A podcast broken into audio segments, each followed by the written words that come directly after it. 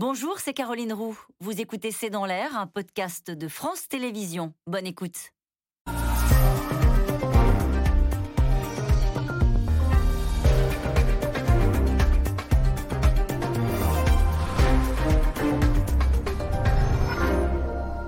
Bonsoir, soyez les bienvenus dans C'est dans l'air. Il n'y a que des courbes à la hausse en ce début du mois d'août. Les cas de Covid, les admissions en soins critiques à l'hôpital, le nombre de vaccinés, mais aussi celui des manifestants contre le pass sanitaire. Ils étaient deux cent mille, ces manifestants, selon le ministère de l'Intérieur, samedi dernier, moins que les personnes dans les centres de vaccination le même jour, mais tout de même deux fois plus que le samedi de manif précédent.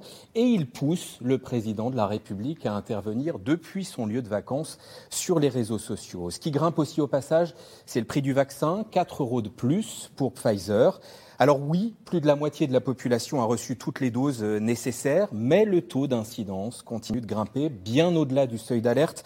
Il est supérieur à quatre cents dans neuf départements, le record pour la Martinique qui est désormais reconfinée. Et dans presque tous les cas, désormais, les personnes positives ont été contaminées par le variant Delta. Les antipasses grondent, Macron cherche la parade, c'est le titre de notre émission ce soir. J'attends vos questions, S M S, Internet, réseaux sociaux. Quatre invités pour y répondre. Jérôme Fourquet, vous êtes le directeur du département opinion à l'Institut de sondage I F O P, auteur de L'Archipel français, livre de référence qu'on trouve désormais en poche au seuil. Odile Launay, infectiologue à l'hôpital Cochin à Paris. Vous êtes également responsable de l'étude C O V-Popart pour mieux comprendre la réponse immunitaire provoquée par le vaccin. Alexandra Schwartzbrod, directrice adjointe de la rédaction du quotidien Libération. Libé qui fait sa une aujourd'hui sur la situation en Outre-mer, en Martinique en particulier. Et puis Olivier Faye, journaliste au service politique du quotidien Le Monde. Dernier article en date sur votre signature. Passe sanitaire face aux manifestants, la prudence du gouvernement. Bonsoir à tous les quatre et merci Bonsoir. d'être euh, en plateau. L'image du jour pour commencer, Emmanuel Macron en t-shirt sur les réseaux sociaux. Je sais que pourtant beaucoup parmi vous s'interrogent encore, ont peur. Beaucoup entendent de fausses informations, de fausses rumeurs, parfois n'importe quoi, il faut bien le dire.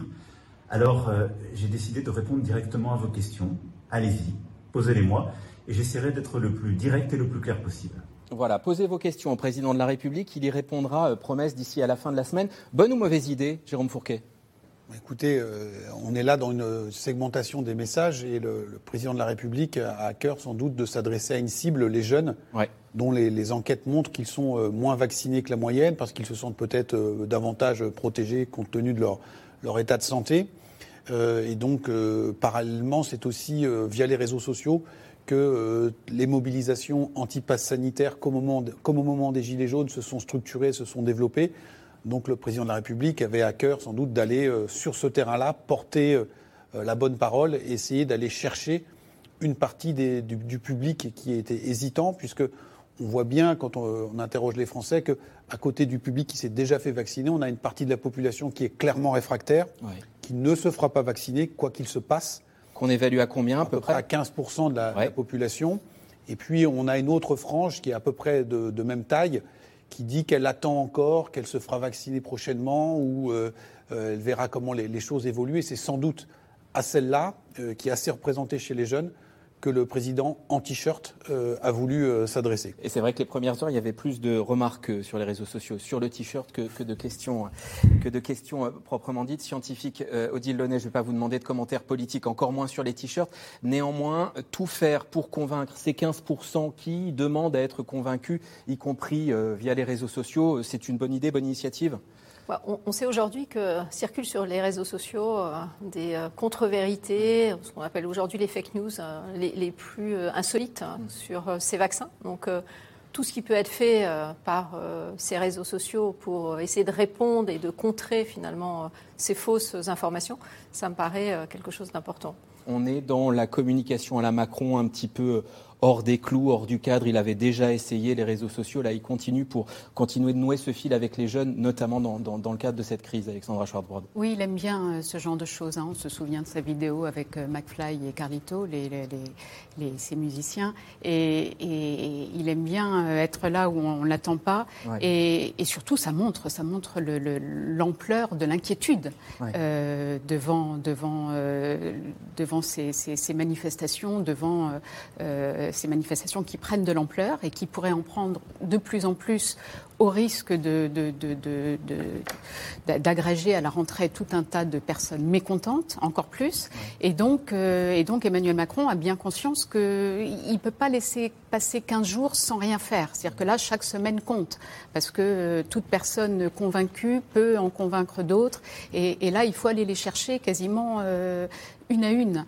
Euh, il faut, il faut convaincre, convaincre et convaincre avec, euh, avec le langage de chacun. Oui. Euh, donc là, on, en effet, là, il, il s'adresse aux jeunes très clairement et, et, et il n'est pas impossible qu'il y ait d'autres, qu'il y ait d'autres vidéos, d'autres initiatives. Tout, d'autres initiatives de ce type. Au plan politique, aux États-Unis, euh, Biden, par exemple, fait appel plutôt à des influenceurs pour influencer justement mmh. sur les réseaux sociaux. Lui, il y va direct. Euh, établir ce rapport direct avec, euh, avec soit les manifestants, soit ceux qui sont dubitatifs. Ah bah c'est, c'est, depuis le début, il est très, il aime aller au contact, ouais. il aime le contact direct. On se souvient des, des grands débats où il avait mouillé sa chemise à tous les sens du terme après justement la séquence des Gilets jaunes et où il est allé convaincre des, des assemblées, essayer de convaincre des assemblées entières. Euh, et donc là, il, il, il recommence. Chaque fois, il essaye de trouver le bon, le bon truc pour toucher le, la cible qu'il, qu'il vise. Et là, c'est clairement les jeunes. Et, et, et on, on va voir si ça, si ça marche ou pas. Pour l'instant, pour l'instant, ça fait sourire. Mais à la limite, euh, si ça permet de convaincre euh, des jeunes de se faire vacciner, euh, pourquoi pas ? Et ça raconte aussi, Olivier Faye, vous qui suivez euh, l'actualité de la majorité en particulier, on a pu entendre ces derniers jours des mots un peu... Euh, si ce n'est méprisant, en tout cas condamnant fermement euh, les anti-passes, les anti-vax, là on essaye de trouver un nouveau canal, de communiquer différemment avec eux. Bah exactement, parce qu'en fait la, la, la Macronie, on peut dire, le gouvernement se rend compte que depuis trois semaines, ce mouvement euh, s'installe. Et euh, c'est pas, pas un mouvement qui, qui n'est pas majoritaire, pardon. Ouais. Euh, il y a deux cent mille manifestants, c'est rien effectivement en comparaison du nombre de personnes qui peuvent se faire vacciner. Mais euh, il, con, il constate que bah, maintenant quand même deux cent mille personnes qui sont dans la rue, trente-cinq à quarante pour cent des citoyens français qui soutiennent tiennent ce mouvement, c'est minoritaire, mais c'est pas non plus, euh, c'est pas non plus complètement anodin. Donc, il faut réussir euh, quelque part à parler à la, à la frange de gens qui sont hésitants, qui pourraient basculer d'un côté ou de l'autre, et, euh, et en particulier les jeunes, effectivement, sont beaucoup dans, ces, dans cette zone-là. Et pour Emmanuel Macron, c'est, c'est essentiel de pas en fait de pas rompre de pas rompre le dialogue, parce que il y a eu des mots assez durs, notamment de la part de Gabriel Attal contre ouais. contre les personnes qui se mobilisaient euh, le samedi.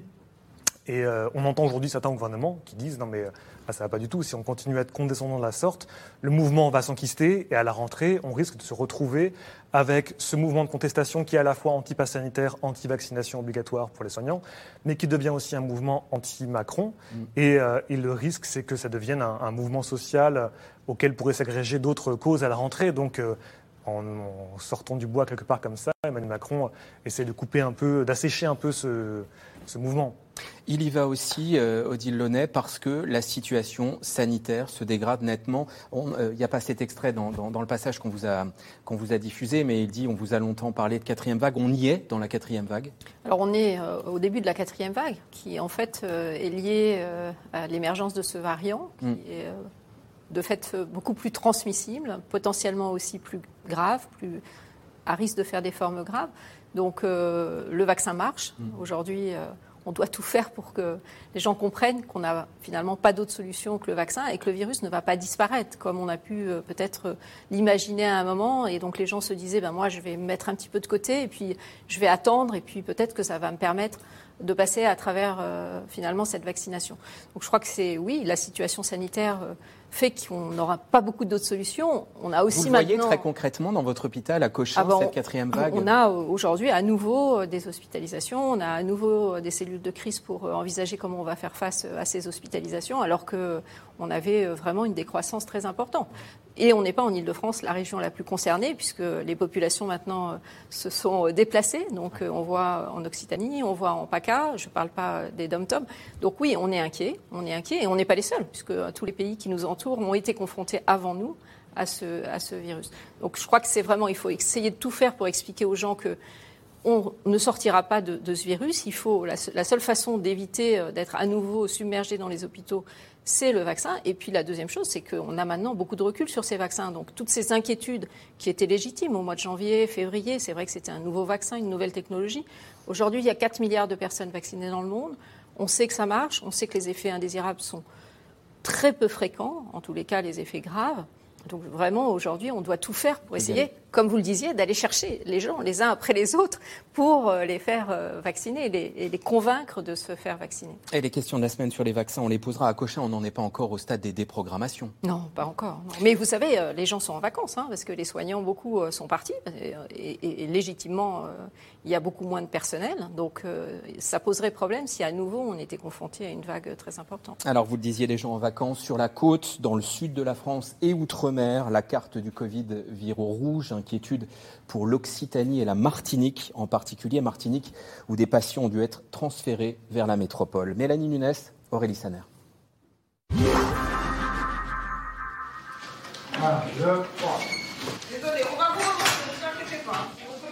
C'est un geste qui se répète, symbole d'une épidémie qui s'aggrave en Martinique.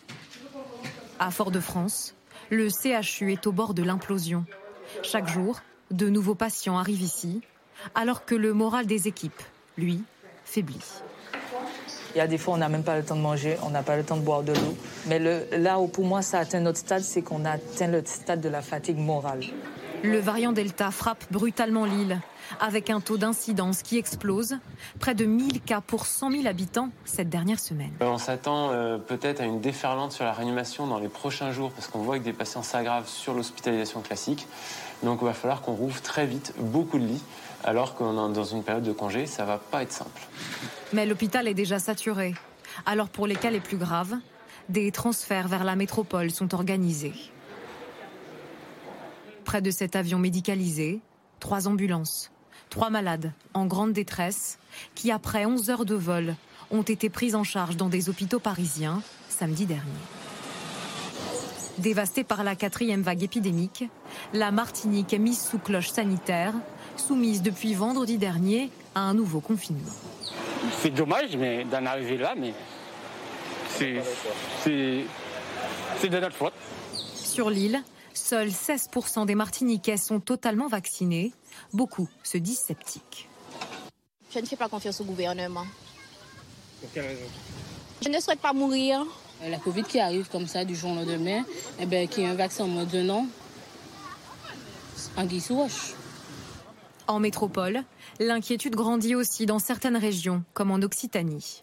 Le taux d'incidence a triplé en une semaine. Ici aussi, des transferts s'organisent, faute de place en réanimation à Toulouse. Ce malade doit être transféré en hélicoptère à Auch, dans le Gers. À trente-deux ans, cet homme non vacciné souffre d'une forme grave du covid dix-neuf. Il n'a pourtant aucun facteur de risque. Cette quatrième vague qu'on prend de plein fouet, là, et, euh, bon, c'est une, une vague qui est lourde. Pour les jeunes, le taux d'incidence explose dans cette région, treize fois supérieur au seuil d'alerte nationale. Mais sur la plage, beaucoup ont d'autres préoccupations. La seule chose que j'ai regardée avant de venir ici, c'était le temps de la météo. Tout simplement. Le taux d'incidence Covid ? Pas du tout. Autre département, et toujours la même inquiétude. En Haute-Corse, le nombre de cas augmente depuis deux semaines. À Bastia, ce laboratoire de dépistage ne désemplit pas. C'est la période estivale, les vacances, les jeunes se sont lâchés, ils ont fait la fête, ils se sont rencontrés, ils se sont mélangés. Et avec ce variant qui est beaucoup plus transmissible, les cas ont, ont flambé de façon totalement incontrôlée. Pour vaincre l'épidémie, dans six communes du département, le masque a fait son grand retour. À quatre mille cinq cents kilomètres de là, Israël fait figure de laboratoire de la vaccination. Le pays entame sa campagne vaccinale pour la troisième dose, auprès des plus âgés déjà deux fois vaccinés. C'est une première mondiale.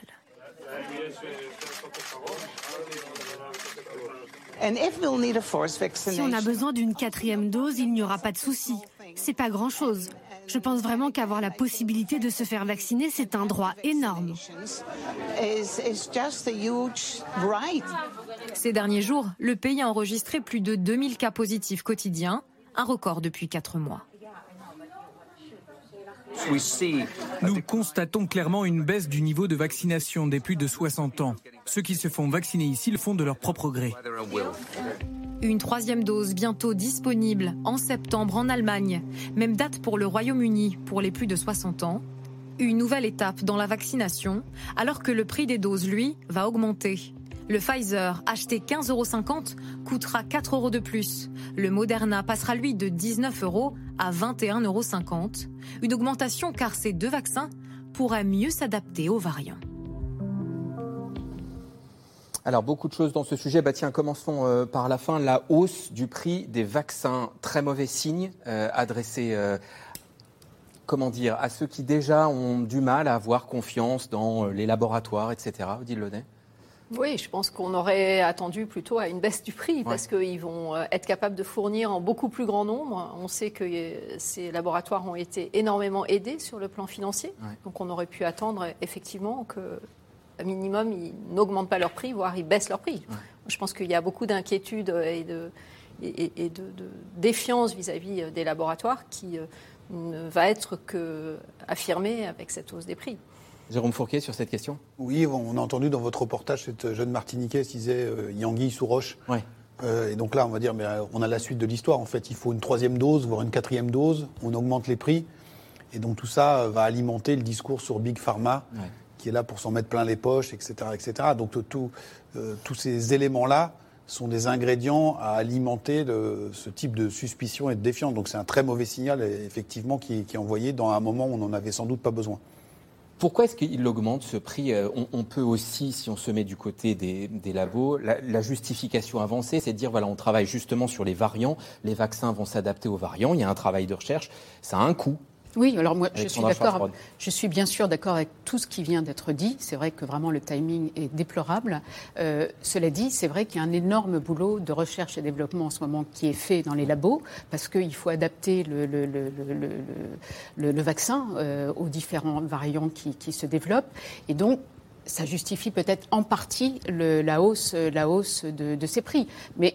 c'est vrai que c'est, c'est vraiment... Je, je pense qu'il n'aurait pas pu trouver de pire moment que, que, que, qu'en ce moment, parce que ça ne peut qu'alimenter euh, tous ceux qui disent, vous voyez, les, les grands labos pharmaceutiques s'en mettent plein les poches sur notre dos, évidemment. Olivier Faye, sur cette question, il y a une sensibilité au gouvernement. On sait que Clément Beaune, par exemple, peut monter au créneau régulièrement euh, contre d'autres pays européens. Est-ce que le, le gouvernement peut dire, ben voilà, écoutez, cette hausse des prix, c'est pas acceptable ou... Euh... Voilà, c'est, c'est les labos décident et, et le gouvernement suit en l'occurrence. À partir du moment où Emmanuel Macron a décidé il y a, il y a un an de déléguer la question des vaccins au niveau de l'Union européenne, c'est assez très difficile. Ouais.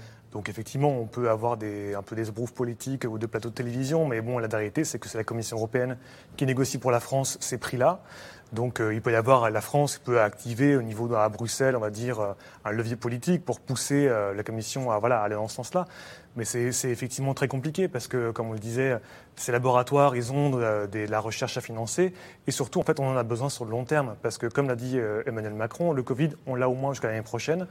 Euh, je crois que c'est le professeur euh, Jean-François Delfrécy, le président du Conseil mmh. scientifique, qui dit pour sa part qu'on en a jusqu'à deux mille vingt-trois au moins et que si on doit faire plusieurs doses de vaccins par an, un peu que pour le vaccin contre la grippe, euh, bah, en fait, ces laboratoires sont juste essentiels à un niveau en plus tellement massif au niveau de la planète qu'ils sont dans un rapport de force où ils sont quand même plutôt gagnants.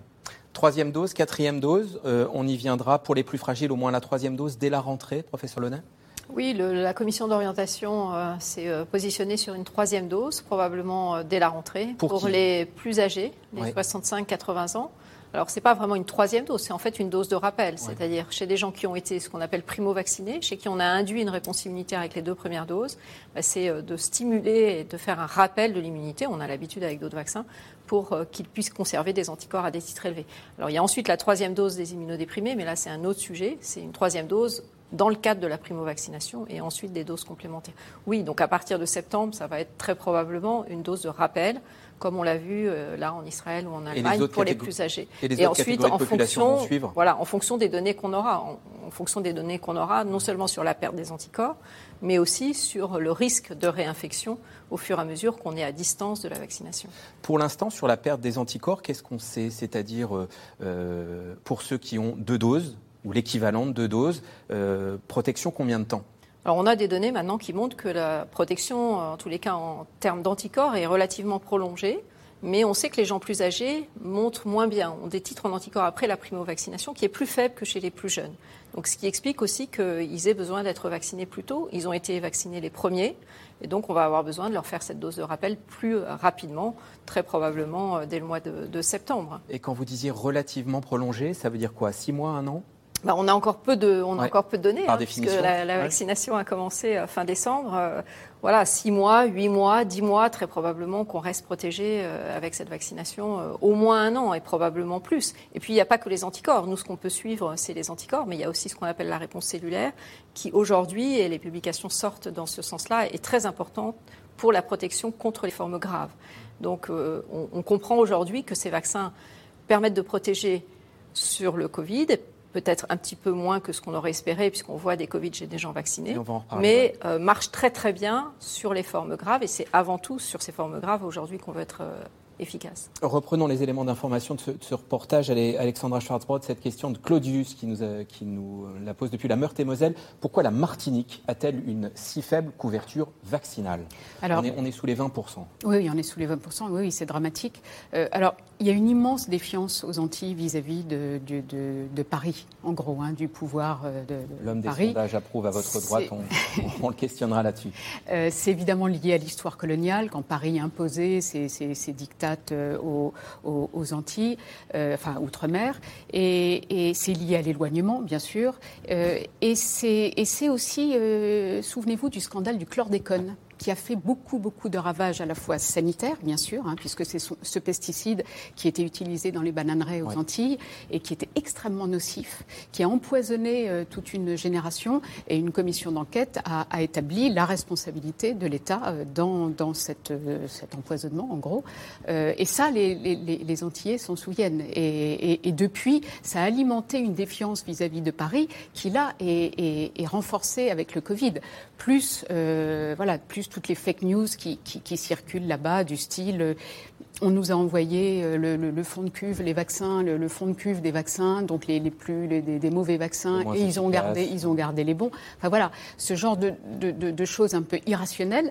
Le problème, et là on, on, on a publié un reportage d'une, d'une, de notre envoyé spécial aujourd'hui, qui est très très flippant, parce que dans les hôpitaux, euh, dans les hôpitaux, là, ils sont à la limite. Ils commencent, et, et on, on a interviewé un, un chef des Réa euh, qui dit que là, euh, quand il voit arriver quelqu'un de plus de soixante-quinze ans avec des comorbidités importantes, ils ne prennent plus parce qu'ils savent qu'ils ne pourront peut-être pas le sauver. Et donc, on en, on en est là, on en est là euh, en Martinique. Un, un peu moins en Guadeloupe, mais quand même, euh, c'est grave aussi. La Martinique, c'est vraiment la situation la pire. Et, et donc, tout ça, ça se, si vous voulez, il y a eu des manifestations, du coup, à hein, Fort-de-France ces derniers jours, ouais. avec des... Ça se nourrit de revendications sociales, de, enfin, de malaise social. Et, et, et donc, la situation est très, très préoccupante. Et les, et les, les médecins on, on ont même appelé publiquement au sens des responsabilités des Martiniquais, parce qu'ils ils flippent vraiment de ne pas pouvoir répondre euh, à l'afflux des, des malades. Et quand vous disiez ils ne prennent plus, c'est-à-dire que euh, ces patients vont où ? Ces patients vont dans d'autres services ? ben, c'est, Oui, ils vont dans d'autres, ils ne vont, ils vont pas en réa. Voilà. Donc, euh, si vous voulez, j'avais, j'avais noté une phrase euh, qui était euh, « Ceux qui ont plus de onze pour cent de risque de mourir dans notre service, on ne les prend plus. Ouais. » Ça, c'est un, un, des, un chef des réa qui... qui ça rappelle des, des phrases qu'on ça. pouvait entendre Donc ça, au moment ça, de la première vague. Ça fout vraiment les jetons. En métropole, le taux d'incidence euh, supérieur à mille, ça veut dire un pour cent, hein, euh, une personne malade pour, pour, pour cent habitants. Euh, cette, cette défiance, vous la voyez euh, dans vos courbes, dans vos chiffres, dans vos analyses euh... Alors, alors on n'a pas de, on n'a pas de focus sur spécifique la, outre-mer, ouais. sur, la, sur l'outre-mer, mais euh, effectivement, il y a, il y a souvent euh, euh, des éléments historiques, culturels, qui expliquent que certains territoires, plus que d'autres, soient euh, particulièrement défiants. Et donc, il y a une défiance à la fois vis-à-vis Euh, de la science, euh, parce qu'on parlait du chlordécone, et cetera, oui. et puis de l'institution politique, le pouvoir central, qui euh, là aussi euh, est très fortement contesté. Et ce qui se passe aussi, euh, circonstance aggravante sans doute euh, dans les dans les D O M-T O M, en tout cas euh, aux Antilles et, et en partie aussi à, à la Guyane, c'est que l'État était un peu seul à porter le discours sur la vaccination, puisqu'il n'a pas été très fortement relayé par les élus locaux, qui, euh, sans être dans des, des, des positions complotistes, on dit euh, chacun fera ce qu'il veut, mais moi, à titre personnel, je ne suis pas fait vacciner, et cetera. Donc, il n'y a pas eu de portage politique, ce qui explique sans doute aussi le très fort euh, différentiel de couverture vaccinale, hein, puisque quand on dit seize pour cent à la Martinique de population vaccinée, on compare à plus de cinquante pour cent en métropole, donc ce n'est pas euh, quelques points d'écart, c'est colossal. Mmh. Euh, ils, ils ne l'ont pas vu venir, euh, cette... Euh... euh, cette quatrième vague ou cette nouvelle vague euh, outre-mer, et la colère qui l'accompagne et la méfiance qui l'accompagne, elle n'a pas été identifiée euh, au sein de l'État, Olivier Faye? En fait, c'est vrai que ce qui est surprenant, c'est qu'à chaque fois qu'il y a une nouvelle vague, on a l'impression que le gouvernement découvre que le virus est toujours là. Et euh, c'est le cas en Martinique, mais c'est le cas en fait au niveau, au niveau national. Quand Emmanuel Macron, fin avril, fait son interview pour, du, pour annoncer le déconfinement, en gros, on comprend qu'à partir du mois de juin, il fera son tour de France et qu'il relancera des réformes. Et derrière, la campagne présidentielle, ça a commencé. Et en réalité, effectivement, à partir de la mi-juin, fin juin, ils ont vu arriver la progression du variant Delta, à la fois donc effectivement outre-mer, où il n'y a pas que le variant Delta, mais aussi donc en métropole. Et ils se sont rendus compte que euh, bah, ce plan de réforme, c'est-à-dire par exemple relancer la réforme des retraites, ouais. ça, ça allait être impossible, et que en fait, la gestion de la crise sanitaire allait les accaparer jusqu'à la fin du quinquennat, très certainement. Et donc c'est pour ça qu'Emmanuel Macron a été forcé de faire cette allocution très verticale devant la Tour Eiffel le douze juillet, ouais. pour remettre, euh, en, entre guillemets, remettre une couche sur ce sujet, après avoir fait déjà tellement d'allocutions... Euh, Que, que, à tel point que les Français, à force, pourraient presque même être lassés de voir leur président venir leur parler de leur santé. Alors, on va voir une série, une série d'infographies. Euh, d'abord, la carte du taux d'incidence. Euh, c'est la France des vacances qu'elle a plus oui. touchée, en résumé, Jérôme Fourquet. Oui, tout à fait. On, on voit bien là sur on le... On parle de la métropole. Voilà, donc il y a, voilà. on, on a ces, ces littoraux et puis toute la, la partie sud du pays qui est, où il y a le, l'incidence est, est la plus forte. Donc, c'était euh, très fort, très bien expliqué, avec un brassage de population, des, euh, des, lieux de, des lieux où on se retrouve, des lieux conviviaux. Le fait aussi que beaucoup de Français, on l'avait vu lors de l'été précédent, euh, ont envie de souffler, ont envie de, de mettre ça à distance. On l'a vu dans, dans votre reportage, cette jeune fille qui dit « moi j'ai juste regardé la météo ». Pour savoir où j'allais, euh, où j'allais partir euh, en vacances. Et des fêtes sauvages ici ou là, ce week-end. Voilà, qui, qui, qui, qui peuvent jouer. Euh, on a aussi sans doute des, des facteurs euh, culturels, politiques et historiques qui expliquent en partie cette carte euh, de, la, euh, de la contamination, parce que euh, vos confrères du Monde avaient publié une, une carte il y a une dizaine de jours sur euh, le taux de vaccination des, de la population. Et on voyait que toute la France du Sud-Est était moins vaccinée que le reste de la population. Et donc là, il y a différentes, il y a différents facteurs historiques. On n'est pas dans une défiance aussi prononcée vis-à-vis du pouvoir central que dans les D O M-T O M. Ouais, ouais. Mais il y a quand même ce, ce vieux re, re, ressentiment vis-à-vis de Paris. On a aussi euh, dans les zones, euh, j'allais dire, de, de montagne, dans le, dans le sud de, de la France, toute une tradition contestataire, euh, alternative. Euh, on voit par exemple que cette carte de la moindre vaccination, elle est assez raccord avec la carte de la culture euh, agricole en bio. Hein, c'est le retour à la terre, c'est euh, la défiance vis-à-vis des produits chimiques. Et puis sur le littoral, on est sur euh, des populations où le vote Front National est très élevé. Et on voit, nous, dans nos enquêtes, que la, l'électorat frontiste est moins vacciné que la moyenne. C'est aussi un endroit où les Gilets jaunes ont été très actifs. Et il y a une autre, aussi une forme de défiance vis-à-vis, de, vis-à-vis du pouvoir central, vis-à-vis du discours qui vient d'en haut. Et donc, ce n'est pas uniquement les D O M-T O M. On le voit aussi en métropole. Il y a des disparités régionales qui ne s'expliquent pas... Euh, uniquement par des effets d'âge ou des effets sociologiques, il y a des, des, des facteurs plus profonds qui peuvent jouer. Et donc, alors, ce Sud, ouais. avec ces défis... Ça fait beaucoup cumule, de choses. Ça, plus euh, le fait qu'on accueille beaucoup de populations euh, pendant les vacances, fait que ça, ça, flambe, ça flambe davantage. Deux autres infographies qui comparent Martinique et Alpes-Maritimes, qui est un autre département très touché, euh, incident sept cent quarante-deux, je crois, euh, dans les Alpes-Maritimes. Mais ce qui est intéressant, Odile Launay, je ne sais pas si on va le voir à, à l'écran, c'est euh, la conséquence en termes, de, en termes d'hospitalisation. Voilà, en haut, c'est les nouveaux cas, et là, la courbe est très droite. En dessous, hospitalisation, on voit que c'est faible, alors qu'en Martinique, c'est radical dans les, en haut comme en bas. Oui, bah, je crois que ça, c'est euh, vraiment euh, le fait que le vaccin marche. Ouais. C'est-à-dire que vous introduisez un, vac- un virus dans une population euh, non vaccinée, euh, bien vous avez euh, finalement euh, une courbe des hospitalisations qui va suivre de quelques semaines euh, le nombre de cas. Si vous l'introduisez dans une population qui est en majorité vaccinée, eh ben, on va avoir un nombre de cas importants, mais ces cas ne vont pas être euh, hospitalisés parce que le vaccin marche sur euh, les formes sévères. Et donc, si on a besoin de convaincre ceux qui ne croient pas à l'intérêt de la vaccination, je crois que ces courbes sont vraiment importantes parce qu'elles montrent que, certes, le vaccin ne protège pas à cent pour cent, mais il protège très bien contre les formes sévères. Et ces courbes d'hospitalisation sont vraiment importantes. Euh, en métropole, on en est... Alors, le, le, les admissions à l'hôpital commencent à augmenter, les admissions en soins critiques commencent à augmenter, mais on était habitués, si j'ose dire, lors des, des autres vagues, euh, d'abord les contaminations, trois semaines après, ça se voit à l'hôpital. Là, ça n'est pas tout à fait le cas. Il n'y a pas, il n'y a pas ce... ce Ce côté trois semaines après aussi automatique. Non, parce qu'on sait que ce virus, euh, et ça a été rapporté, en fait, un temps d'incubation qui est beaucoup plus court que le variant euh, alpha, ce variant, et puis la souche euh, originelle. Oui. Donc en fait, entre le moment où on est en contact avec quelqu'un d'infecté et le moment où on va développer euh, ce Covid, euh, le délai est beaucoup plus court. Et donc ça va beaucoup plus vite, ce qui explique que ce que vous dites, que les, finalement les, les courbes sont beaucoup plus à rapprocher. Je crois qu'il faut vraiment rester sur ce, ces courbes qui n'évoluent pas de façon parallèle.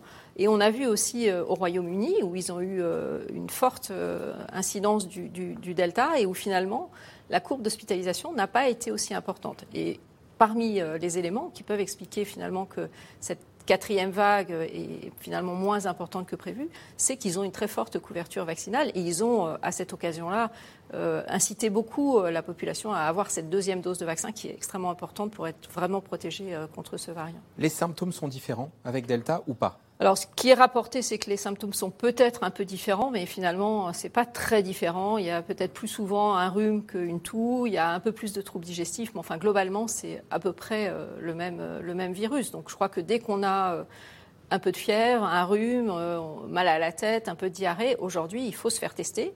Et si on est positif, il faut s'isoler. Encore une fois, c'est, ça reste parmi les facteurs importants.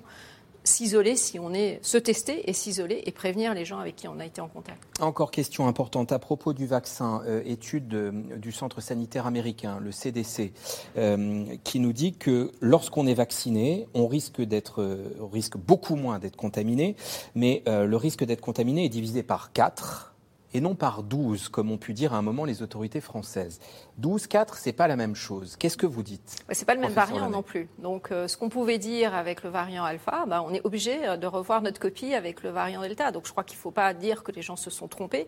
C'est un virus qui euh, a un pouvoir de mutation qui est très important. Aujourd'hui, on a ce variant Delta. Ce que craint tout le monde, c'est qu'on ait un jour un variant qui soit non seulement plus transmissible, plus grave, mais aussi qui soit moins bien contrôlé par la vaccination.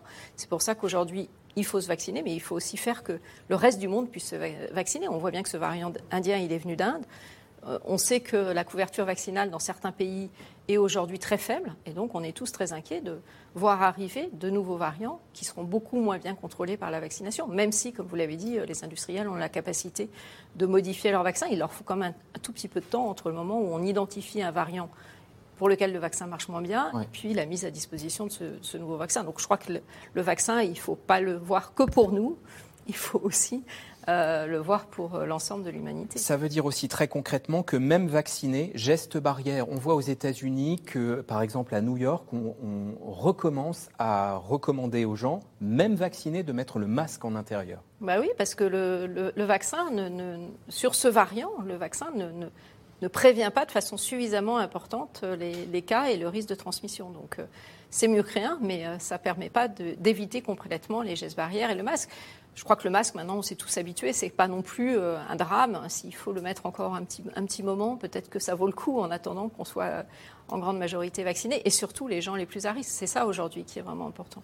Alors, samedi, pour le troisième week-end consécutif, les antipasses sanitaires ont manifesté en France. Ce n'était pas un raz-de-marée, mais les chiffres, selon le ministère de l'Intérieur, sont en nette hausse, et cela en plein été. Paul-Rémy Barjavel et Christophe Roquet. Bonjour à toutes et tous. Depuis le début de l'été, nous entendons beaucoup parler de la quatrième vague. Tenue décontractée, mise en scène minimaliste, devant un drapeau français à peine visible. Emmanuel Macron en vacances au fort de Brégançon a diffusé sur ses réseaux sociaux une courte vidéo. Il enclenche un dialogue direct avec les Français. Beaucoup parmi vous s'interrogent encore, ont peur. Beaucoup entendent de fausses informations, de fausses rumeurs, parfois n'importe quoi, il faut bien le dire. Alors, euh, j'ai décidé de répondre directement à vos questions. Allez-y. Posez-les-moi et j'essaierai d'être le plus direct et le plus clair possible. Tentative d'explication et de clarification du chef de l'État, deux jours après les nouvelles manifestations contre le pass sanitaire. Car de semaine en semaine, les cortèges sont plus fournis. Pour ce troisième rendez-vous anti-pass sanitaire, plus de deux cent mille personnes ont défilé en France. Manque de confiance dans le vaccin pour certains, On a un doute sur ce vaccin, ni plus ni moins. Du coup, vu qu'il y a un doute, bah, on est en le droit de choisir de dire non, on va attendre un peu. Moi, personnellement, je ne suis pas vaccinée et je ne me ferai pas vacciner. Peu importe, ce qu'on nous interdira, magasin, piscine, cinéma, ça n'a pas d'importance. La vie n'a pas de prix. Défiance envers la parole politique et défense des libertés individuelles pour d'autres. On ne peut pas vivre dans une société de surveillance généralisée où euh, la moitié des Français euh, est un auxiliaire de police euh, qui est là pour dénoncer l'autre moitié. Selon un récent sondage, quarante pour cent des Français soutiennent les manifestations contre le pass sanitaire. Si elles se sont déroulées globalement dans le calme, quelques situations ont dégénéré. En fin d'après-midi à Paris, gaz lacrymogène et canons à eau répondent aux projectiles lancés par les derniers manifestants. À Montpellier, une pharmacie qui pratique des tests de dépistage a été prise pour cible. Anecdotique pour Florian Philippot, l'un des chefs de file du mouvement anti-pass sanitaire. On ne sait pas quelles sont les revendications de ceux que, des, des, des crétins qui ont attaqué. Mais il se trouve que euh, la manifestation, moi, à laquelle je participais et que j'ai organisée à Paris, on en organisait beaucoup d'autres en province, comme on le fait depuis trente-sept semaines, était d'un calme olympien. Des dizaines de milliers de personnes qui euh, manifestaient, qui défilaient et qui euh, étaient là de tout, euh, tous âges, tous milieux sociaux et qui, t- qui étaient là pour défendre des belles valeurs qui sont attaquées par cette loi terrible. La valeur de liberté, la valeur d'égalité des droits. Florian Philippot a compris qu'il avait une carte à jouer, pendant que d'autres se tiennent à l'écart des pavés. Absents des cortèges, Marine Le Pen et Jean-Luc Mélenchon, eux, continuent de s'opposer au pass sanitaire sur Twitter. Le gouvernement doit entendre la légitime inquiétude, exprimée tant sur l'efficacité que sur les atteintes à la liberté et à l'égalité que suscite le pass sanitaire. Il est encore temps de faire marche arrière. Les marches de ce samedi doivent être comprises et respectées. Le pass sanitaire est une fausse bonne idée. Déjà en vigueur depuis le vingt et un juillet, dans les lieux de loisirs et de culture rassemblant plus de cinquante personnes, le pass sanitaire sera étendu à d'autres activités le neuf août. Il s'appliquera alors dans les bars et les cafés, mais aussi aux vols intérieurs et aux trains. Si vous ne l'avez pas et que par exemple vous avez un contrôle avant d'entrer en gare ou avant de, d'embarquer dans le train, vous ne pourrez pas embarqués dans le train. Il y aura évidemment une, une première semaine de pédagogie comme nous l'avons toujours fait dans les phases précédentes, mais je le dis, sur le port du masque, dès le premier jour, nous avions eu quatre-vingt-quinze pour cent de personnes qui respectaient parfaitement cette disposition et je n'anticipe pas aujourd'hui qu'il y ait beaucoup de personnes qui n'aient pas de passe sanitaire. Le Conseil constitutionnel doit d'abord rendre son verdict dans trois jours. S'il valide l'extension du passe sanitaire, les manifestants promettent à nouveau de battre le pavé samedi prochain. Jérôme Fourquet, question toute simple. deux cent mille personnes contre le pass sanitaire samedi dernier, c'est beaucoup ou pas ? Mais c'est beaucoup parce qu'on est à la charnière juillet-août. C'est le traditionnel chassé-croisé. Le même jour, il y a mille kilomètres de bouchons en France. Et donc, on n'a pas l'habitude dans notre histoire sociale à voir des manifestations assez fournies. Un, un trente et un juillet, deux cent mille personnes, c'est quand même beaucoup. Et ce qui est surtout euh, impressionnant, c'est euh, la dynamique de ce mouvement. On a commencé euh, deux samedis plus tôt à cent quatorze mille ouais. manifestants, puis cent soixante et un mille et après deux cent cinq mille. Et quand vous mettez en regard ces chiffres avec ceux du mouvement des Gilets jaunes, avec lequel on Et on va même souvent, les mettre en regard à l'écran, comme voilà. ça, ça va aider à la Bien, réflexion. On, on voit que euh, pour le troisième samedi, en moment des Gilets jaunes, on était à cent trente-six mille manifestants, donc c'est-à-dire soixante-dix mille de moins que samedi. Et que le mouvement des Gilets jaunes avait tendance à s'essouffler assez rapidement en termes de manifestants, alors que là, on est en plein milieu de l'été et le mouvement a plutôt tendance à se renforcer. Mais là où les choses se compliquent un petit peu, c'est qu'en termes de logique d'opinion, autant le mouvement des Gilets jaunes s'essoufflait dans la rue, mais il maintenait un très fort niveau de soutien populaire, puisque trois semaines après le début du mouvement des Gilets jaunes, on avait encore plus de soixante-dix pour cent de la population qui avait de la sympathie ou qui soutenait ce mouvement. Là, quand on pose le même type de question, on n'est qu'à trente-cinq à quarante pour cent de soutien dans la population. Donc ce n'est pas un mouvement de grève par procuration, de mobilisation par procuration, c'est plutôt une mobilisation, une radicalisation d'une frange minoritaire de la population qui euh, défile de plus en plus nombreuse, même s'il faut garder des proportions, hein, deux cent mille sur soixante millions, cinquante millions d'adultes, c'est quand même euh, un chiffre assez minoritaire. Mais la dynamique, comme le contexte euh, estival, euh, nous, euh, nous incite à quand même regarder cela avec euh, un certain, un certain intérêt Et le fait que le, la mobilisation se renforce samedi après samedi euh, doit, euh, doit interroger. Alors on, et trente-cinq pour cent a... de soutien, par ailleurs, c'est pas tout à fait rien, loin de là. C'est, c'est, ouais. c'est, pas, c'est pas tout à fait rien, euh, effectivement. Et donc il y a euh, une clause de revoyure euh, samedi prochain, puisque, entre-temps, le Conseil constitutionnel devra euh, donner son accord et on verra s'il y a un essoufflement ou, au contraire, euh, un, un maintien, une, une poursuite de la, de la mobilisation de cette France qui conteste et qui est euh, minoritaire, mais qui est déterminée, à la fois sur le sujet du vaccin et du pass sanitaire, mais on l'entendait aussi dans les slogans, qui est aussi une France qui est très anti-Macron, et que c'est cet anti-macronisme qui permet de fédérer des gens d'horizons euh, générationnels et sociologiques très divers. On va redétailler ça, euh, Olivier Faye. Au fond, euh, euh, l'argument dans la majorité, c'est de dire « Ok, ils étaient deux cent mille dans la rue, ils étaient cinq cent mille dans les centres de vaccination ». C'est ça jusque-là qui a été mis en avant comme réponse, de dire « La mobilisation, elle est aussi dans les centres de vaccination et elle est plus massive ». Exactement, ils disent « On a de notre côté la majorité silencieuse ». Tous voilà. ces, ces millions de Français qui sont allés se vacciner depuis qu'Emmanuel Macron a fait son allocution. C'est, c'est un argument qui, qui tient un temps, parce qu'effectivement, si le mouvement s'enquiste, s'il commence à gagner un peu plus de popularité, popularité dans l'opinion, même si les gens se vaccinent, on entend, c'est rare, mais on entend parfois des gens vaccinés dire qu'ils sont contre le, contre le pass ah, sanitaire, et ben, ça va être assez compliqué de continuer à ignorer quelque part ces manifestants. Donc c'est pour ça que Emmanuel Macron, il est monté sur le ring, il ne peut pas laisser boxer les manifestants tout seul. Et d'ailleurs, on a vu que ce week-end, de manière assez claire, Marine Le Pen comme Jean-Luc Mélenchon se sont positionnés en soutien parce qu'ils sentent bien qu'il est peut-être en train de commencer à en se passer quelque chose. En soutien des manifestants, bien sûr, pas d'Emmanuel Macron, ça serait un, un sacré scoop. Mais, euh, et parce qu'en en fait, aussi, il y a quelque chose de très prosaïque. On est en plein mois d'août, l'actualité est assez faible. Et bah, mine de rien, ces manifestants, ils occupent l'actualité, les débats, comme, comme ce soir. Oui. Et donc, bah, c'est, c'est, dans la politique d'aujourd'hui, c'est impossible de laisser pendant une semaine, deux semaines, trois semaines, un événement se dérouler et ne pas intervenir, en tout cas ne pas s'exprimer sur le sujet. Anti-pass, anti-vax, gilets jaunes, euh, on va voir les nuances. Jérôme Fourquet, d'abord pour vous, Alexandra Schwartzbrod, cette question téléspectateur, le mouvement anti-pass sanitaire n'a-t-il pas été ridiculisé et caricaturé ? Euh, non, je ne crois pas. Moi, je bon. ne crois pas. Euh, franchement, je, quand on entend... Est-ce qu'on n'est pas un peu vite, allez, dit, allez, voilà, à, à, avec des, des mots un peu euh, radicaux, infamants, pour des gens qui, au fond, posent aussi des questions, c'est, c'est assez inédit. Ce qu'on Alors, dit. clairement, non, mais clairement, il faut bien distinguer deux populations. Euh, une population, en effet, qui se pose des questions, légitimement. C'est vrai que c'est quand même... Euh, euh, c'est, c'est, c'est important de comprendre, d'être convaincu. Et, et certains peuvent légitimement se dire, tiens, mais est-ce que pour mes enfants, c'est bien, et cetera. Et une population, alors là, qui, euh, qui de toute façon, quoi qu'on lui dise, euh, a, a, a envie de, si, si vous voulez, c'est les mécontents de tout. Et donc, quoi qu'on dise, ça, ils ne seront pas convaincus. Alors, peut-être que... Ce qu'il y a, c'est que ceux qui doutent encore, vous l'avez très bien dit tout à l'heure, là, on a quand même, on a quand même beaucoup dit de choses. On a essayé, il y a eu beaucoup de pédagogie qui a été faite hein, sur les sur les vaccins, sur son, son utilité, sur à, à quoi ils servaient. Euh, c'est-à-dire qu'ils empêchaient de développer une forme grave de la maladie, pas forcément de, de la de la de, de la de la, de l'attraper. Je sais pas si on dit ça.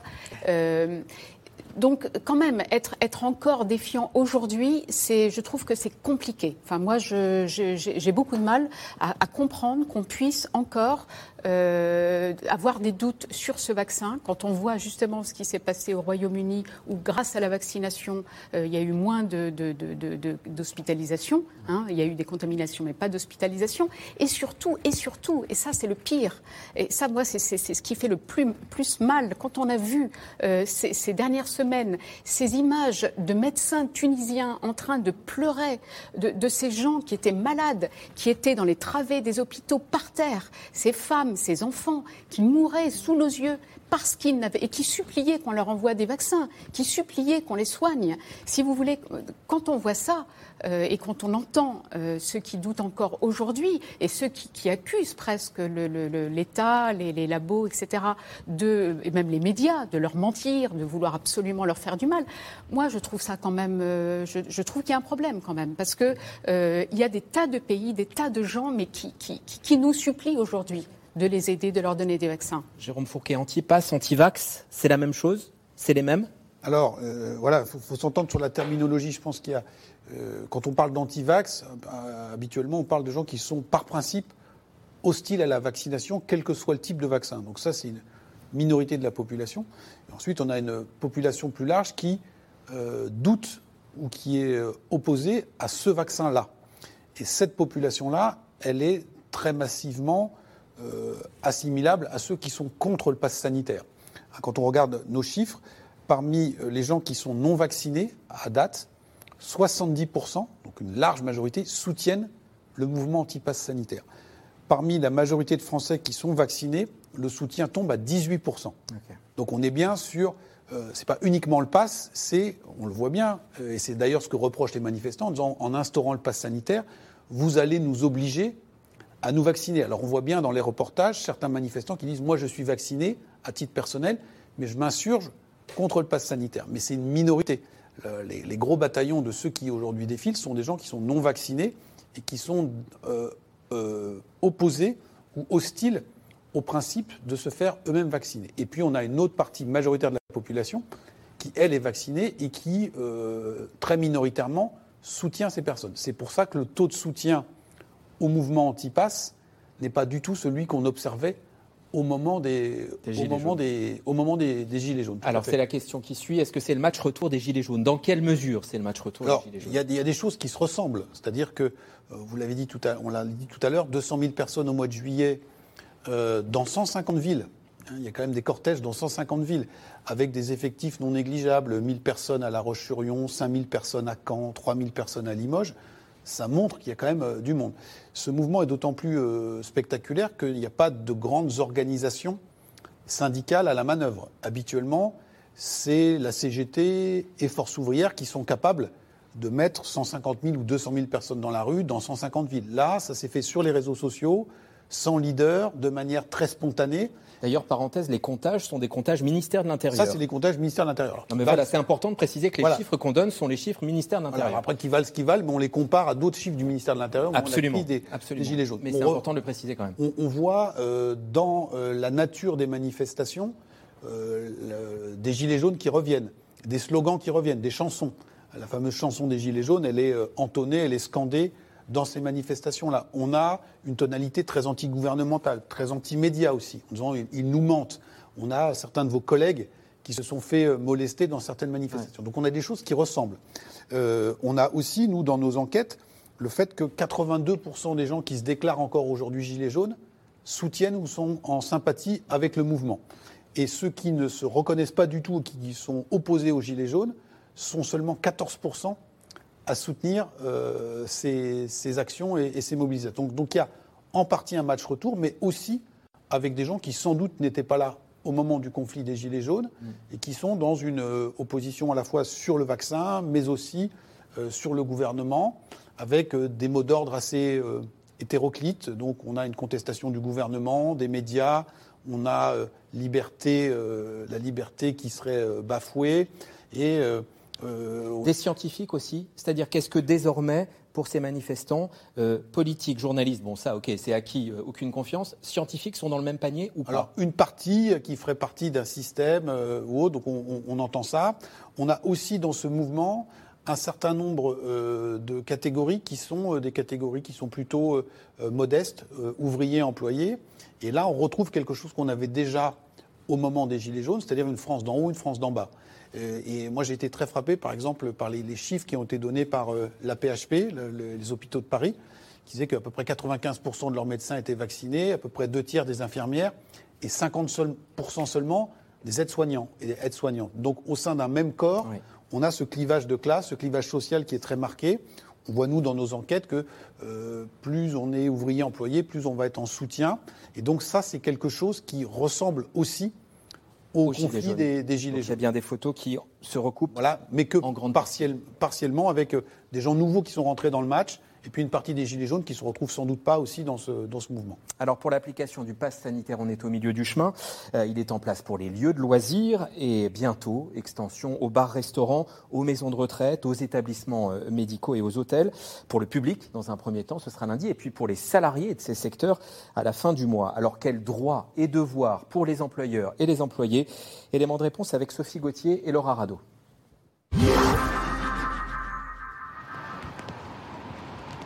Au musée Grévin, depuis dix jours, il faut montrer patte blanche pour entrer. Les visiteurs doivent présenter un pass sanitaire pour pouvoir admirer les célèbres statues de cire. mais pour les employés chargés de l'accueil, la date est fixée au trente août. Au choix seront exigées une preuve de vaccination ou un test négatif de moins de quarante-huit heures. Une contrainte que certains déplorent. Axel, vingt-sept ans, est même prête à lâcher son C D I pour éviter de se faire vacciner. Pour le moment, j'attends de voir comment ça évolue au niveau du projet qui est en cours. Et puis, bah, si vraiment j'ai pas le choix et que euh, c'est la suspension de salaire ou euh, la vaccination, et ben, je pense que je démissionnerai avant parce que euh, finalement, on aura un statut d'employé sans salaire, sans même pouvoir continuer à trouver un autre travail ailleurs qui ne demande pas le pass. Donc c'est, je suis prête à aller jusqu'à partir de l'entreprise, malheureusement. Pris en étau entre son obligation d'appliquer la loi et sa volonté de conserver son personnel, le directeur du musée cherche des solutions. Faire appel par exemple à un laboratoire pour proposer des dépistages aux frais de l'entreprise. Il y a une relation de confiance qu'il y a avec les employés que je ne voudrais pas non plus briser dans cette histoire de, de passe sanitaire. En tout cas, nous, au sein des employés qui ne voulons pas forcément se faire vacciner, euh, on est très contents déjà de cette mise en place euh, et de voir comment ça peut évoluer euh, parce que je pense que ce n'est pas forcément dans toutes les entreprises qu'on le propose. Bon, bah, je vous laisse. À tout à l'heure. Une mesure coûteuse qui ne résout pas la question des salariés les plus récalcitrants, ceux qui refuseraient totalement de jouer le jeu. Alors ça, c'est le projet de loi qui a été voté à l'Assemblée nationale. Une situation qui pourrait plonger employeurs et employés dans l'embarras. Mise à pied, pas mise à pied, qu'est-ce que vous faites avec votre personnel qui n'est pas là ? Vous le remplacez, vous ne le remplacez pas. Le personnel ne peut pas trouver de l'emploi parce qu'il n'est pas licencié en soi. Donc euh, il, va, il, va, il va se retrouver à la maison sans salaire, ce qui est encore pire de la période passée où il a perdu déjà une partie de son salaire. Face à une loi qui soulève tant d'incertitudes, le syndicat Sud propose donc ses services. Cette gérante d'une boutique de vêtements a reçu plusieurs plaintes de collaborateurs suite à un mail envoyé par sa hiérarchie. J'ai eu plein d'appels de salariés en panique parce qu'on a reçu un mail du directeur régional nous disant que le pass sanitaire serait obligatoire à partir du trente août dans les établissements recevant du public et qu'il fallait faire sa première injection de vaccin au plus tard le premier août. C'est pour ça qu'on lui a écrit pour rectifier le tir parce que ce n'est même pas des directives anticipées, c'est des directives qui sont purement et simplement illégales. Entre précipitation, maladresse et lecture erronée de la loi, les alertes aux syndicats se multiplient. C'est entre autres de l'incitation à la vaccination ou euh, des menaces euh, à peine voilées de suspension, voire de euh, euh, licenciement, pour certains à la fin du mois, pour d'autres dès la semaine prochaine. Voilà, on appréciera, enfin c'est du grand n'importe quoi. On voulait susciter euh, la panique plutôt que l'adhésion des salariés, on s'y prendrait pas mieux. La menace du licenciement pour les employés hostiles au pass sanitaire. Si la loi prévoit une suspension de salaire pendant deux mois, Elisabeth Borne affirme que le droit du travail, lui, autorise une rupture totale du contrat. Je crois qu'il faut être clair, ça ne veut pas dire qu'il ne peut pas y avoir de licenciement. Ça veut dire qu'il est moins encadré, peut-être qu'il pourra intervenir plus tôt. En tout cas, moi je suis convaincu... Tout de suite, c'est-à-dire, sans le délai de deux mois, ça peut, on peut être licencié très rapidement. On est dans le droit commun du Code D'accord. du travail. En tout cas, moi je suis convaincu que l'écrasante majorité des salariés vont se faire vacciner, que ça sera ouais. exceptionnel. Le texte doit encore passer l'épreuve délicate du Conseil constitutionnel, dont la décision est attendue le cinq août. Une fois validé, le pass sanitaire s'appliquera alors jusqu'au quinze novembre. Alexandra Schwartzbrod, on a entendu la, la réponse de la ministre du Travail. C'est cette question euh, téléspectateur qui revient malgré tout. La non-présentation d'un pass sanitaire au travail pourrait-elle devenir un motif de licenciement ? Et est-ce que les syndicats s'insurgent ? Oui, oui, les syndicats s'insurgent. Mais alors, ce qui est intéressant, c'est que euh, donc ils s'insurgent contre le, le, le licenciement qui pourrait être entraîné euh, par la non, non, non-présentation du, du pass sanitaire. Euh, sauf que... alors. Le Sénat, le Sénat a retiré ce dispositif euh, prévoyant un licenciement dans, dans ce cas-là. Le, le sénateur L R euh, Philippe Bas a dit, a eu cette phrase « Le Covid est temporaire, les licenciements sont définitifs » pour justifier donc le fait d'enlever les, les licenciements du, du projet de loi. Sauf que, d'abord, un, on voit qu'Elisabeth Borne, la ministre du Travail, elle n'en démord pas, euh, elle, elle, elle, elle est pour, euh, pour le licenciement. Le problème, c'est que si vous ne licenciez pas, euh, il, y aurait, il y aurait suspension du, du salarié, euh, mais la, le, la suspension euh, de, de, du, du poste est beaucoup moins encadré au niveau du droit du travail que les licenciements. Donc ça, ça risquerait d'être encore plus difficile pour le salarié, surtout que si vous avez suspension pendant plus de deux mois, ça peut être considéré comme une entrave à la bonne marche de l'entreprise et ça peut, euh, au final, aboutir à un licenciement. Donc là, on est dans une espèce d'usine à gaz extrêmement compliquée. Ça va être très intéressant de voir ce que le Conseil constitutionnel dit sur le sujet euh, parce que, manifestement, il y a une volonté du gouvernement d'être intraitable. Les syndicats sont vent debout et euh, le droit du travail, là-dedans, et voilà, c'est, c'est pas très clair ce qu'il va pouvoir être possible de faire et pas possible. Il y a un moment, Olivier Faye, il va falloir choisir les combats si on veut éviter que les, les rangs des manifestants grossissent. La, les, les incitations très fortes à vacciner les adolescents, euh, les, le, le pass sanitaire euh, au travail, ça va finir par euh, conglomérer tout ça. Ça va être très compliqué. C'est vrai qu'il y a déjà le premier rendez-vous qui est celui du Conseil constitutionnel jeudi. Et effectivement, ouais. si jamais il y a un camouflet du Conseil constitutionnel, pour Emmanuel Macron, d'un coup, ça va être son château de cartes qui s'écroule. Il y a plusieurs éléments qui sont, qui sont scrutés. Effectivement, c'est la question des licenciements. Il y a aussi la question de l'isolement contraint des, des cas oui. contacts, des malades. Ça, c'est quelque chose aussi de très, de très lourd. Et, et la question aussi, peut-être même, de l'obligation vaccinale tout court. Mais en tout cas, au sein du gouvernement, euh, ils ont conscience que, déjà, c'est le premier, ce premier écueil à passer. Et un deuxième, en fait, c'est l'application concrète de ce projet de loi. L'application concrète du pass sanitaire qui va être un, quand même un, un bazar sans nom, dans les bars, les restaurants. Euh, ensuite, ça sera euh, les contrôles à l'entrée des entreprises, euh, les contrôles à l'entrée des, euh, à l'entrée des hôpitaux aussi, ouais. ou des cliniques. Des pour, pour le coup, moi, j'ai, j'ai un exemple très personnel d'un ami infirmier qui m'a dit, mais euh, dans ma clinique, on a embauché des vigiles pour, euh, pour contrôler à l'entrée les, que les gens aient bien le pass sanitaire. Et c'est peut-être pareil, pareil, pareil oui. chez vous, mais ça, ça, ça donne quand même un climat quand même très particulier. Et pour un, pour un peu qu'il y ait des couacs à répétition dans l'application de toutes ces mesures, bah, le, la mobilisation contre le pass sanitaire, à mon avis, sera déjà un, sera un problème qui risque de, de, de, de grossir quelque part. Euh, Odile Launay, qu'est-ce qui se passe à l'hôpital Cochin ? Comment vous préparez ces, ces, Alors, cette étape-là ? On prépare effectivement à pouvoir contrôler le pass sanitaire, mais... Ça Donc me, on, embauche, on embauche des vigiles comme Je ne sais pas si on embauche des vigiles, mais moi ça ne me choque pas outre mesure, parce qu'aujourd'hui, qu'est-ce qui se passe ? Quand il y a des cas de Covid dans un service, on empêche toutes les visites. Moi, je trouve que c'est complètement anormal pour des gens qui sont hospitalisés, qui sont vaccinés, dont la famille est vaccinée, qu'ils n'aient pas le droit à des visites alors qu'ils sont hospitalisés et qu'ils sont dans une situation où ils auraient besoin euh, d'être entourés et d'avoir du monde. Pourquoi ? C'est, pour eux, c'est une entrave à la liberté. Donc, est-ce qu'on considère que cette entrave à la liberté d'obliger le pass sanitaire et la vaccination euh, est supérieur finalement à la liberté de quelqu'un hospitalisé en situation de fragilité parce qu'il est malade et hospitalisé, de ne pas avoir de visite de sa famille. Bah, voilà, je pense que la liberté, elle doit être vue aussi des deux côtés. Ce n'est pas uniquement la liberté de ne pas se vacciner, c'est aussi la liberté de pouvoir avoir une vie et, et, et des interactions avec les gens qui sont proches, surtout quand on est à l'hôpital et qu'on est fragile. Donc voilà, je crois que ce n'est pas aussi simple que de dire euh, voilà, il va y avoir des couacs. Oui, il y aura probablement des couacs. Mais encore une fois, ce vaccin, maintenant, il est disponible. Tout le monde peut se faire vacciner. Il est efficace. Il est bien toléré.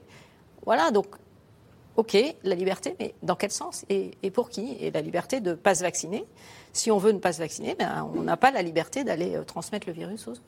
On a une opinion volatile, c'est-à-dire que si les couacs se multiplient, si les cas euh, limites dans les entreprises euh, se multiplient, euh, l'opinion pourrait évoluer sur le pass sanitaire, Jérôme Fourquet ? Alors oui, sur son application, en sachant qu'encore une fois, hein, la, la, la variable qui est quand même très structurante dans l'attitude ou le rapport de, des Français à ces questions, c'est sa situation personnelle. Est-ce que je suis ou non vacciné ? Oui. Et donc, à partir du moment où on a plus de deux tiers de la population adulte, parce que souvent on donne les chiffres sur l'ensemble de la population, mais là, celle qui nous intéresse, c'est la population adulte qui est vaccinée, vous n'avez pas du tout le même regard en disant, à la limite, l'application du pass sanitaire, euh, moi, si j'ai mes deux doses, ça ne va pas me poser de, de problème euh, au quotidien. Donc, c'est, euh, je ne suis pas sûr qu'il y aura un retournement.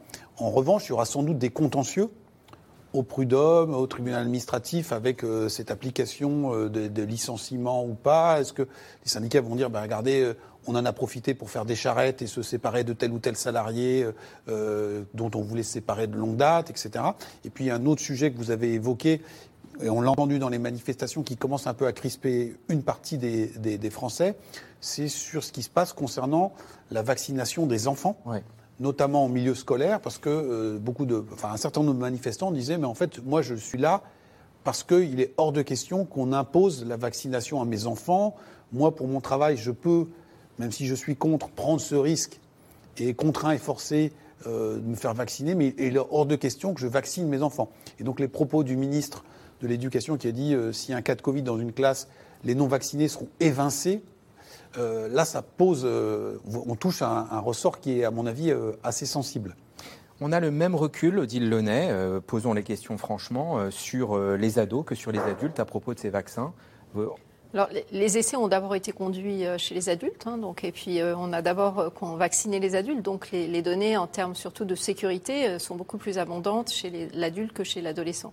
Chez l'adolescent, on n'est pas le premier pays à avoir démarré, donc non seulement il a fallu faire des essais chez les adolescents qui n'ont pas été conduits dans nos pays, euh, qui ont permis d'avoir des autorisations, et puis beaucoup de pays ont commencé à vacciner les douze dix-sept ans euh, bien avant la France. Donc aujourd'hui, on a des données sur euh, l'efficacité de, de ces vaccins et leur sécurité dans cette population. Là. Et on a aussi le bénéfice. Et on sait aujourd'hui que les adolescents ne vont pas bien en France. Hein. Donc, euh, il y a beaucoup d'études qui sortent. Les psychiatres sont, ont alerté assez tôt et, et les pédiatres également. On a maintenant des, des éléments qui nous disent que les, les grands enfants en particulier ne, ne vont pas bien. Et, et donc, c'est dans ce contexte-là aujourd'hui qu'il est proposé de les vacciner euh, pour euh, leur santé. Pas tellement leur risque de faire un Covid, même s'il peut y avoir un Covid long. Mais enfin, c'est... pas pour ça qu'on va les vacciner. On va les vacciner pour qu'ils puissent reprendre une vie euh, voilà, euh, à la fois scolaire, mais aussi associative, faire du sport, tout, tout ce qui leur a été interdit depuis maintenant bientôt deux ans quand même. Donc voilà, je crois qu'il y a, il y a aussi ce, ce contexte-là. Et c'est, c'est, c'est pas parce que ses propres enfants, on pense qu'ils vont, pas, ils vont bien, qu'à côté, il n'y a pas des enfants qui vont pas bien et pour lesquels il faut absolument qu'on fasse quelque chose. Voilà, moi, je suis pas pédiatre, mais quand je discute avec mes collègues pédiatres, ils sont très inquiets de l'état psychologique Euh, des, des enfants aujourd'hui à cause du Covid. Hein. Avant d'en venir aux questions téléspectateurs, une dernière pour vous, euh, Odile Launay, euh, sur euh, effet du vaccin, euh, des troubles menstruels. Euh, quelques dizaines de cas, trente-six après Moderna, deux cent vingt-neuf après Pfizer en France, sur des millions de vaccinations. Néanmoins, signalement à l'Agence européenne du médicament, on est dans un suivi classique, normal, il n'y a pas de oui, raison alors, de s'affoler. Ça a été rapporté, effectivement. Bon, il faut savoir que les troubles menstruels, c'est quelque chose d'assez fréquent. Donc, oui. euh, est-ce que c'est le vaccin est-ce que c'est une... voilà. Pas de lien établi entre les deux à ce stade. Et même voilà, si, mais, et même ce si c'est, c'est pas, sur un plan théorique, ce n'est pas inconcevable oui. que quand on a une vaccination, un peu de fièvre, un impact psychologique, parce qu'il ne faut pas se faire d'illusions. Les gens qui se font vacciner, ils sont très, très inquiets de ce qui va leur arriver. Ils ont peur de plein de choses. Et donc, ça peut avoir un impact sur les cycles menstruels. Voilà, donc aujourd'hui, on en est là. Je crois que ça prouve que la surveillance des effets indésirables potentiellement liés au vaccin sont extrêmement bien surveillés. Donc, tout remonte. Et là, c'est la preuve de ça. C'est qu'on a rapporté ces troubles menstruels qui, encore une fois, sont, sont très fréquents et qui potentiellement peuvent, peuvent être liés au fait qu'il y a eu de la fièvre ou qu'il y a eu un stress à cause de la vaccination. Moi, ça ne m'inquiète pas vraiment, même pas du tout. Nous en revenons à vos questions. Et des sujets qu'on a un peu abordés dans le cours de l'émission, Alexandra Schwartzbrod, bientôt une troisième dose. Et pendant ce temps, Moderna et Pfizer augmentent leurs tarifs. Mais pour qui nous prend-on, nous dit Michel en Meurthe-et-Moselle. Ben voilà, c'est ce qu'on soulignait tout ouais. à l'heure. C'est que c'est, c'est désastreux en termes de, de, de timing. Parce qu'au moment où, où justement beaucoup remettent en cause à la fois la vaccination, le pass sanitaire, entendre un truc comme ça, ça alimente tous les soupçons de, de, de, vis-à-vis de, ces, de, de, de Big Pharma qui s'en met plein les, les, qui s'en met plein les poches. Euh, comme on l'a dit, ils bossent quand même. Euh, ils ont quand même fait ce, ce, ce, ce vaccin en, en, en très peu de temps. Il faut, il faut l'améliorer en permanence. Donc je pense qu'une partie, sans doute, au moins, euh, est justifiée. Mais en même temps, comme vous l'avez dit tout à l'heure, c'est vrai qu'ils sont tout puissants. Euh, qui, qui va, on ne peut pas lutter contre les, les, les grands labos. Ils font ce qu'ils veulent, puisqu'ils savent qu'on en a désespérément besoin de ces vaccins. Donc voilà, il y, y a ces deux aspects. Jérôme Fourquet, y a-t-il une méthode pour faire comprendre que la destruction d'une pharmacie ne réduit pas la dangerosité du virus ? Nous demande Éric Paris, allusion euh, aux incidents et plus qui ont pu avoir lieu en marge des, des, des manifestations. Et comment s'adresser à des gens qui ne vous croient pas ? Il y a ça aussi. Alors, on voit ce qu'on disait tout à l'heure, on a parmi les gens qui manifestent des gens qui sont convaincus et déterminés et qui, à mon avis, dont il est illusoire de penser qu'on va pouvoir les convaincre du contraire. Et donc, il y a eu ces images à, d'une, d'une tente de, de, de test P C R qui a été bon, démontée, sans que, même si le, le symbole est choquant, c'est pas oui. gravissime. Euh, plus grave, ça a été le, l'incendie de centres de vaccination euh, il y a une quinzaine de jours euh, dans différents endroits en France. Et puis ce qui s'est passé à, à la Martinique euh, ce week-end, je crois, à l'issue d'une manifestation contre euh, le couvre-feu. Et on voit que là, eh bien, euh, on a des risques au fur et à mesure que ce mouvement s'enquiste, qu'il y a des, des mobilisations qui durent, qu'il y a un certain nombre de... de dérapage. Les, les, les propos, les slogans qui sont tenus dans ces manifestations sont des slogans qui sont durs, en disant on nous ment, c'est un gouvernement. On, on a les parallèles, vous en avez parlé lors d'autres émissions, avec euh, euh, l'occupation, oui, on a oui. des choses comme ça. Donc on a une partie de cette population qui est dans euh, la volonté, quelque part aussi, d'en, d'en découdre. Et c'est pas complètement étonnant qu'il y ait un certain nombre de dérapages qui, heureusement, pour l'instant, sont quand même assez contrôlés. Il y a beaucoup moins de casses aujourd'hui qu'il y avait pendant la, les manifestations des, des Gilets jaunes. Professeur Launay, en cas de nécessité de troisième dose, en, en précisant que l'Allemagne vient d'annoncer qu'elle mettra en place un rappel à partir de septembre, en cas de nécessité de troisième dose, combien de temps après la deuxième injection devrait-elle être administrée ? Alors ça va probablement dépendre de, des populations, et on en a parlé, ça va être dans un premier temps les gens les plus âgés, pour lesquels on sait que la réponse est moins bonne et probablement de plus courte durée. Et ça va être très probablement au moins six mois par rapport à la deuxième dose. Voilà. Mais aujourd'hui, c'est vrai qu'on on apprend avec ce virus et, et ces vaccins, ils sont récents. On n'a pas toutes les données, donc on essaye d'adapter au mieux les recommandations en fonction des données qui sont disponibles. Euh, voilà, Israël, l'Allemagne ont fait ce choix-là. La France, la commission d'orientation, s'est aussi positionnée sur une troisième dose chez les plus de, soixante-cinq, plus de soixante-quinze à quatre-vingts ans, probablement à partir du mois de, de septembre pour ceux qui ont été vaccinés en janvier. Euh, Olivier Faye, le refus du vaccin en Outre-mer est-il lié à une défiance particulièrement importante envers l'État dans ces territoires ? C'est vrai que c'est comme ce qu'on disait tout à l'heure avec, euh, avec Jérôme Fourquet, qu'il y a une forme de défiance effectivement culturelle qui est très ancrée, euh, qui est très, très ancrée là-bas. Mais encore une fois, il ne faut pas forcément stigmatiser non plus l'Outre-mer. Il y a aussi d'autres territoires, notamment le Sud-Est, qui, qui sont aussi concernés par ça. D'ailleurs, je voulais ajouter à ce sujet, le Sud-Est, c'est intéressant, c'est quand même l'année dernière, c'était un peu le cœur battant de, des pro-hydroxychloroquine, des pro-professeur Laraoult. Et ce n'est pas, c'est pas inintéressant de constater que c'était là-bas où il y avait beaucoup de, de, d'hommes politiques, en particulier de droite, qui revendiquaient cette forme de défiance vis-à-vis, vis-à-vis de, du pouvoir parisien. Et donc, voilà, il y a comme ça des, des territoires où, où parviennent à, à s'enquister la défiance envers donc, bah, les, les corps constitués, l'État, et donc les, les remèdes proposés par l'État. Alexandra Schwartzbrod, que proposent Jean-Luc Mélenchon et Marine Le Pen pour arrêter le virus ? Pour l'instant, pas grand-chose. Ouais. Pas grand-chose. Ils il, il se mouillent même pas dans les, euh, dans les, dans les, dans les manifs. C'est-à-dire qu'ils ils, ils, ils regardent comment ça évolue. Euh, on voit bien qu'on est entré en campagne électorale. Hein. Donc euh, chacun fait très très attention de chaque mot qui va être prononcé, chaque euh, mouvement. Pour l'instant, ils observent. Ils, ils, se, ils se mouillent un peu, mais pas trop, au cas où ça retomberait. Jérôme Fourquet, trente secondes. Il nous reste. Les, les deux tweets qui ont été faits par euh, ces deux candidats ouais. ont été faits, si je ne me trompe pas, une fois que les manifestations ont eu lieu et qu'on a eu les premiers chiffres de la mobilisation, en disant on va prendre la température et voir s'il y avait vraiment de monde et si ça vaut le coup de tweeter ou pas. Donc il y a un peu de suivisme. Ou de bénéfice-risque, comme on dirait, qui, qui, a été, qui a été fait par ces deux, ces deux personnages. C'est une expression à la mode. Merci à tous les quatre d'avoir participé à cette émission qui se termine à présent. Rediffusion à vingt-deux heures quarante ce soir. Vous pouvez également la réécouter en podcast. Et pour le direct, je vous retrouve demain avec grand plaisir autour de dix-sept heures quarante-cinq. Excellente soirée sur France cinq.